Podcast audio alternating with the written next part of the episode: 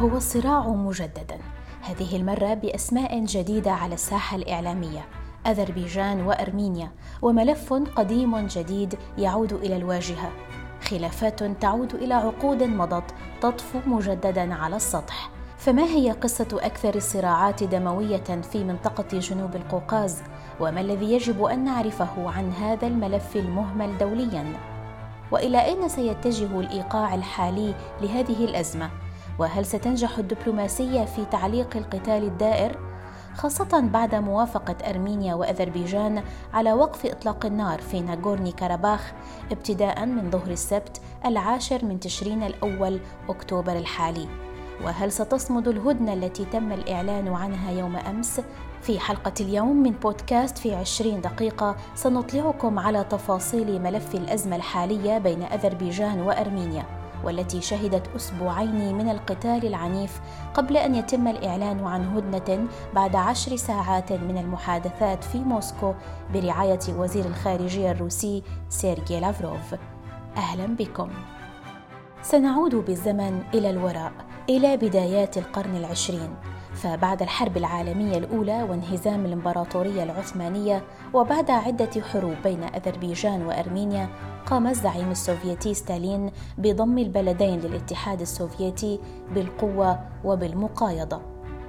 سياسة ستالين كانت قائمة على خلط الإثنيات العرقية فقام بإجبار إقليم ناغورني كاراباخ وهو إقليم جبلي يقع في جنوب القوقاز تسكنه غالبية أرمنية على أن يكون محاطا بأراضي أذربيجان.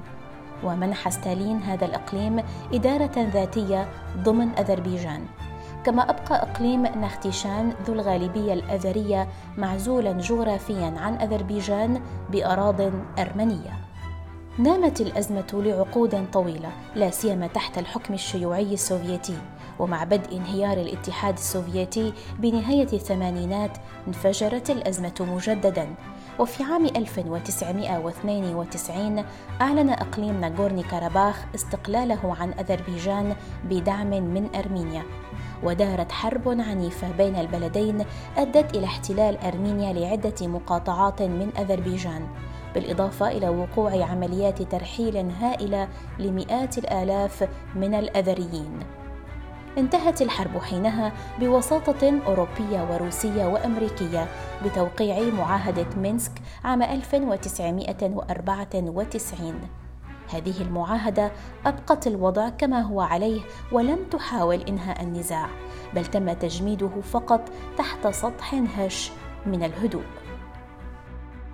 الأزمة التي اتخذت طابعا قوميا باتت مسألة وجودية هامة متعلقة بكبرياء كل من أذربيجان وأرمينيا فعادت الأحداث إلى الاشتعال مجددا عبر التصعيد الأخير الذي تبدو أسبابه غير واضحة تماما.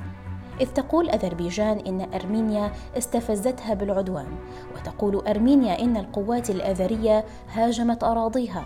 وهكذا بدأت التوترات بالتصاعد منذ شهر يوليو تموز الماضي عندما هزت الاشتباكات الحدود بين أرمينيا وأذربيجان لعدة أيام.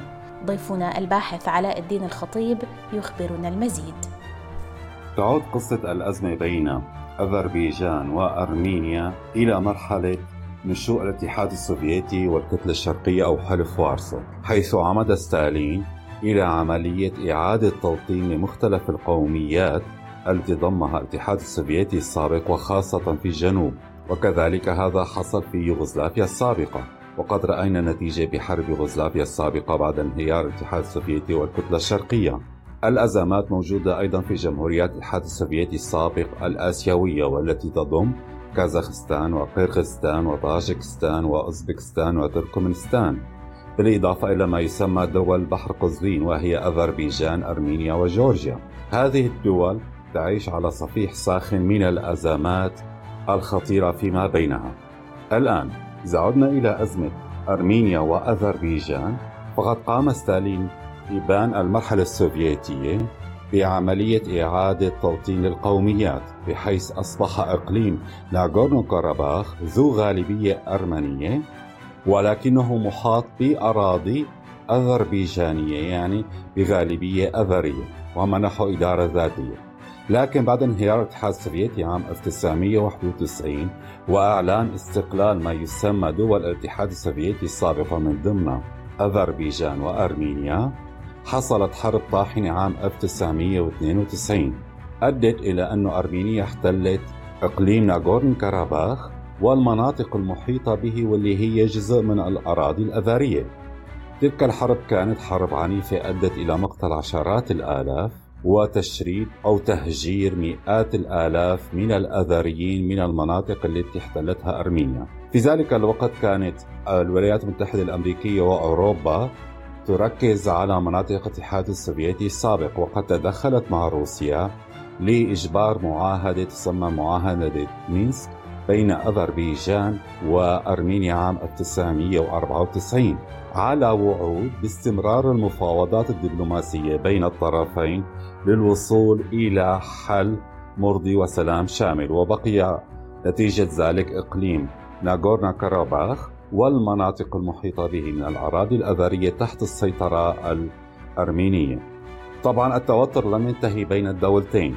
كان هناك دائما توتر على الحدود لكن بسبب وجود ومراقبة الولايات المتحدة الأمريكية والغرب ولا روسيا هذه المنطقة بقيت هذه التوترات تحت السيطرة. لكن من بعد ما انتهت الولايات المتحدة الأمريكية من حاجتها لأذربيجان في حرب أفغانستان وحرب العراق عام 2003 تراجع الاهتمام الغربي بهذه المنطقة وبقيت يد الطولة كما نعلم لروسيا بشكل أساسي بالإضافة إلى تركيا وإيران. فقد حصلت عدة صدامات عسكرية محدودة. من عام 1994 أكبر صدام عسكري حصل عام 2016 حيث قامت معركة استمرت لمدة خمسة أيام وأدت إلى سقوط عشرات القتلى من الطرفين. لكن أيضا تمكنت الدول الإقليمية من السيطرة عليها وإيقافها وليست إنهاء الأزمة. الأزمة ما زالت متجددة ومستمرة. ففي الشهر السابع هذا العام تموز أيضا حصل صدام عسكري بين الطرفين لمدة أربعة أيام مع سقوط عدد من القتلى.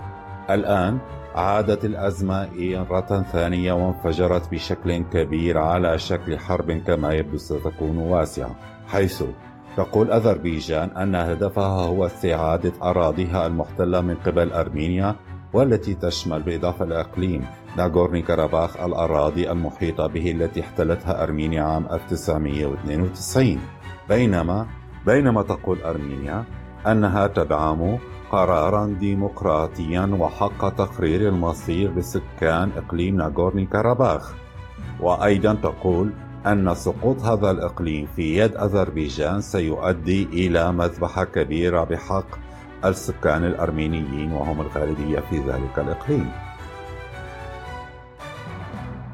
وعلى غرار الأزمتين المستمرتين في كل من سوريا وليبيا هناك قوى دولية تتواجد على طرفي الأزمة بين أذربيجان وأرمينيا لا سيما تركيا وروسيا. خاصة أن هناك علاقات دولية متداخلة بين هذه البلدان الأربعة. فروسيا تمتلك علاقات ممتازة مع أرمينيا وتعتبرها حليفا استراتيجيا وعسكريا. وفي نفس الوقت تمتلك روسيا علاقات جيدة مع أذربيجان رغم أنه تخللها بعض الاضطراب خلال العقدين الماضيين.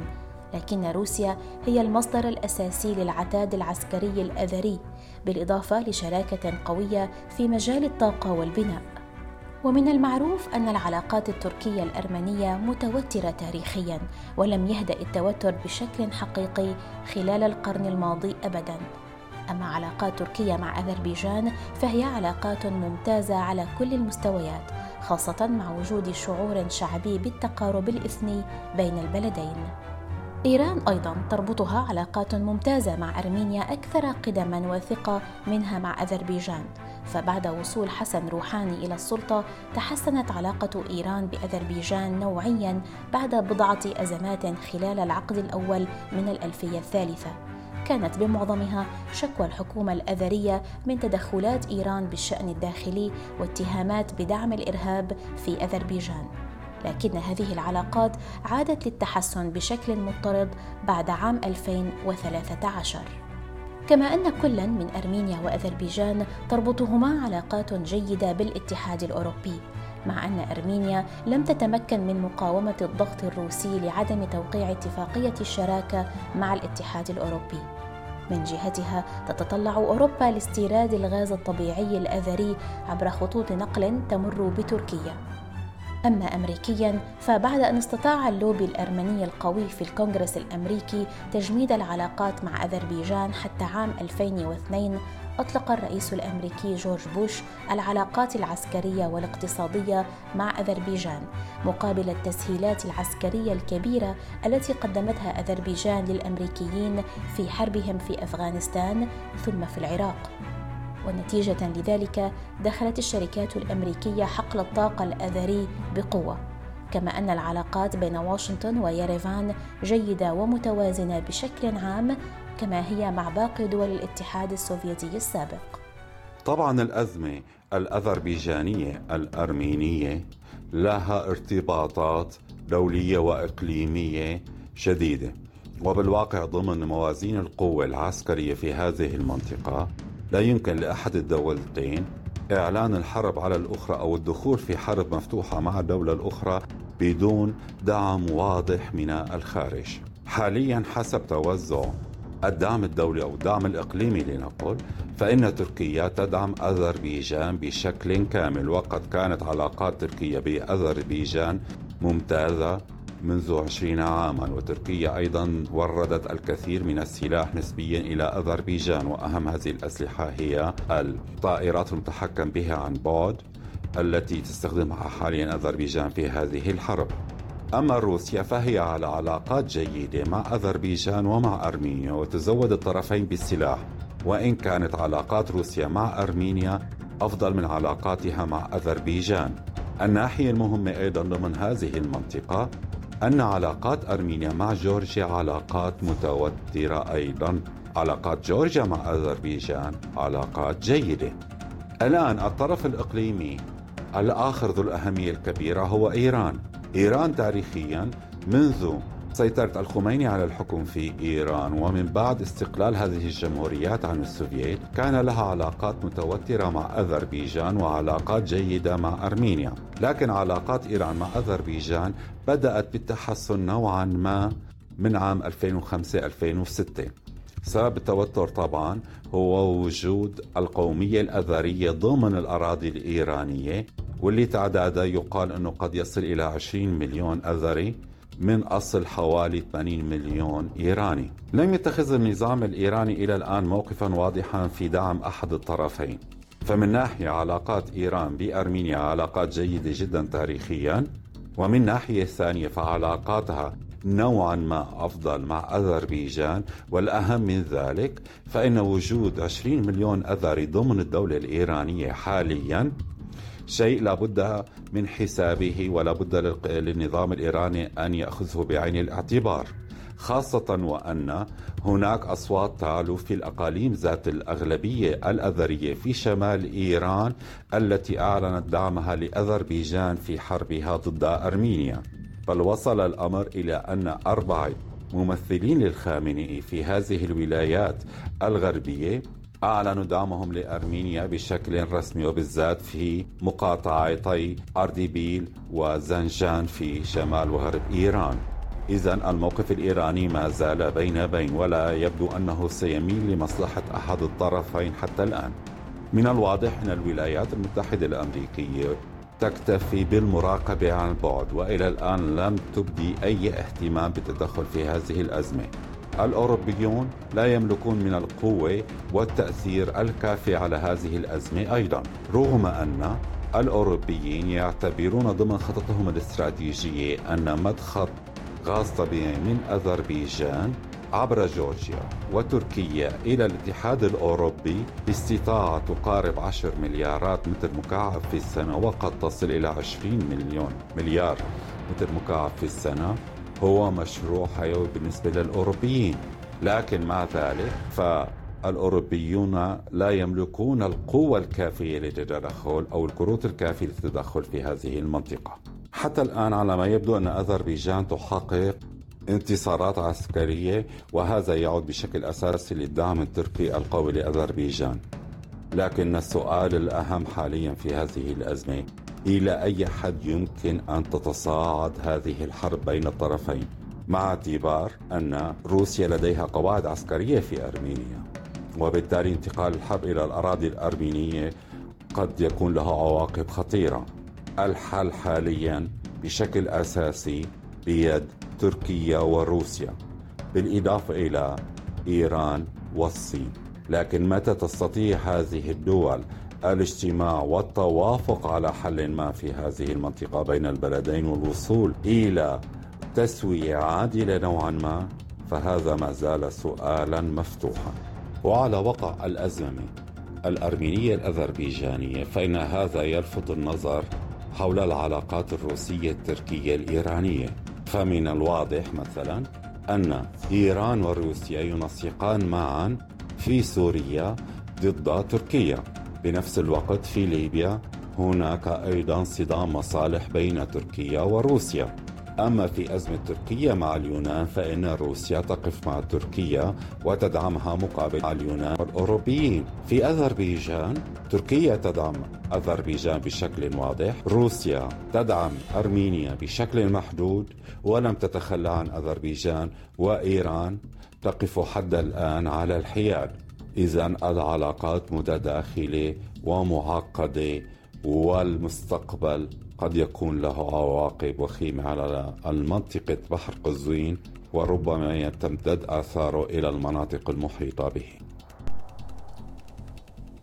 استراتيجيا تسعى أذربيجان لاستعادة السيطرة على إقليم ناغورنو كاراباخ والأراضي التي خسرتها في حرب عام 1992 مستفيدة من دعم تركي واضح وحاسم لها. بينما أرمينيا التي تحظى بدعم وحماية الجانب الروسي بالإضافة للدعم الأوروبي والأمريكي لا يمكنها التعويل على دعم كامل في حرب مفتوحة مع أذربيجان التي تتمتع بعلاقات جيدة أيضا مع كل من روسيا وأوروبا وأمريكا. إذا فالوضع متشابك فعلا والتصعيد الحاصل على الأرض يزيده تعقيدا خاصة أن الرئيس الأرميني آرمن سركيسيان كان قد حذر في تصريحاته من أن تتحول القوقاز لسوريا ثانية ملمحا لاحتمالات موجات لجوء إلى أوروبا. المواجهات الدامية بين الطرفين أوقعت عشرات القتلى من العسكريين والمدنيين. كما تشير التقارير إلى أنه تم الزج بعناصر أجنبية في الصراع. فأشار وزير الخارجية الأمريكي مايك بومبيو إلى ضرورة إبقاء الأطراف الثالثة بعيدة عن النزاع في إقليم ناغورني كاراباخ معتبرا أن تدويل النزاع في هذا الإقليم وإرسال أطراف ثالثة للذخيرة والأسلحة من شأنه أن يعقد الأمور ويتسبب في سقوط المزيد من الأرواح. كلام بومبيو جاء بعد خروج تقارير تتحدث عن وجود مئات الجهاديين السوريين في أذربيجان. الأمر الذي اعتبره الرئيس الفرنسي إيمانويل ماكرون تجاوزا للخط الأحمر. وكما هي الحروب دائما يدفع ثمنها البشر وتراق فيها الدماء لكن قد يكون للحجر أيضا نصيب من الأضرار.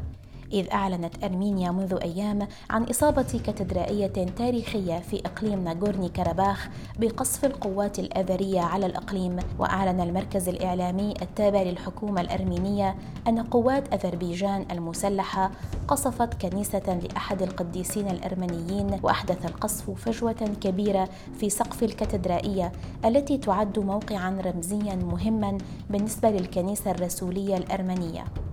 كما أعلنت وزارة الدفاع الآذرية أن أرمينيا تقصف بكثافة مناطق مأهولة بالسكان قبل وقت قصير من دخول وقف إطلاق النار حيز التنفيذ في الإقليم المتنازع عليه كانت هذه حلقة اليوم من بودكاست في عشرين دقيقة تحدثنا فيها عن أحد أسوأ النزاعات الناجمة عن انهيار الاتحاد السوفيتي.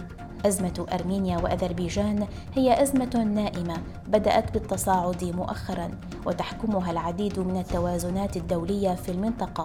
شكرا جزيلا لكم على الاستماع إلينا ونلتقي في حلقة جديدة على راديو الآن. إلى اللقاء.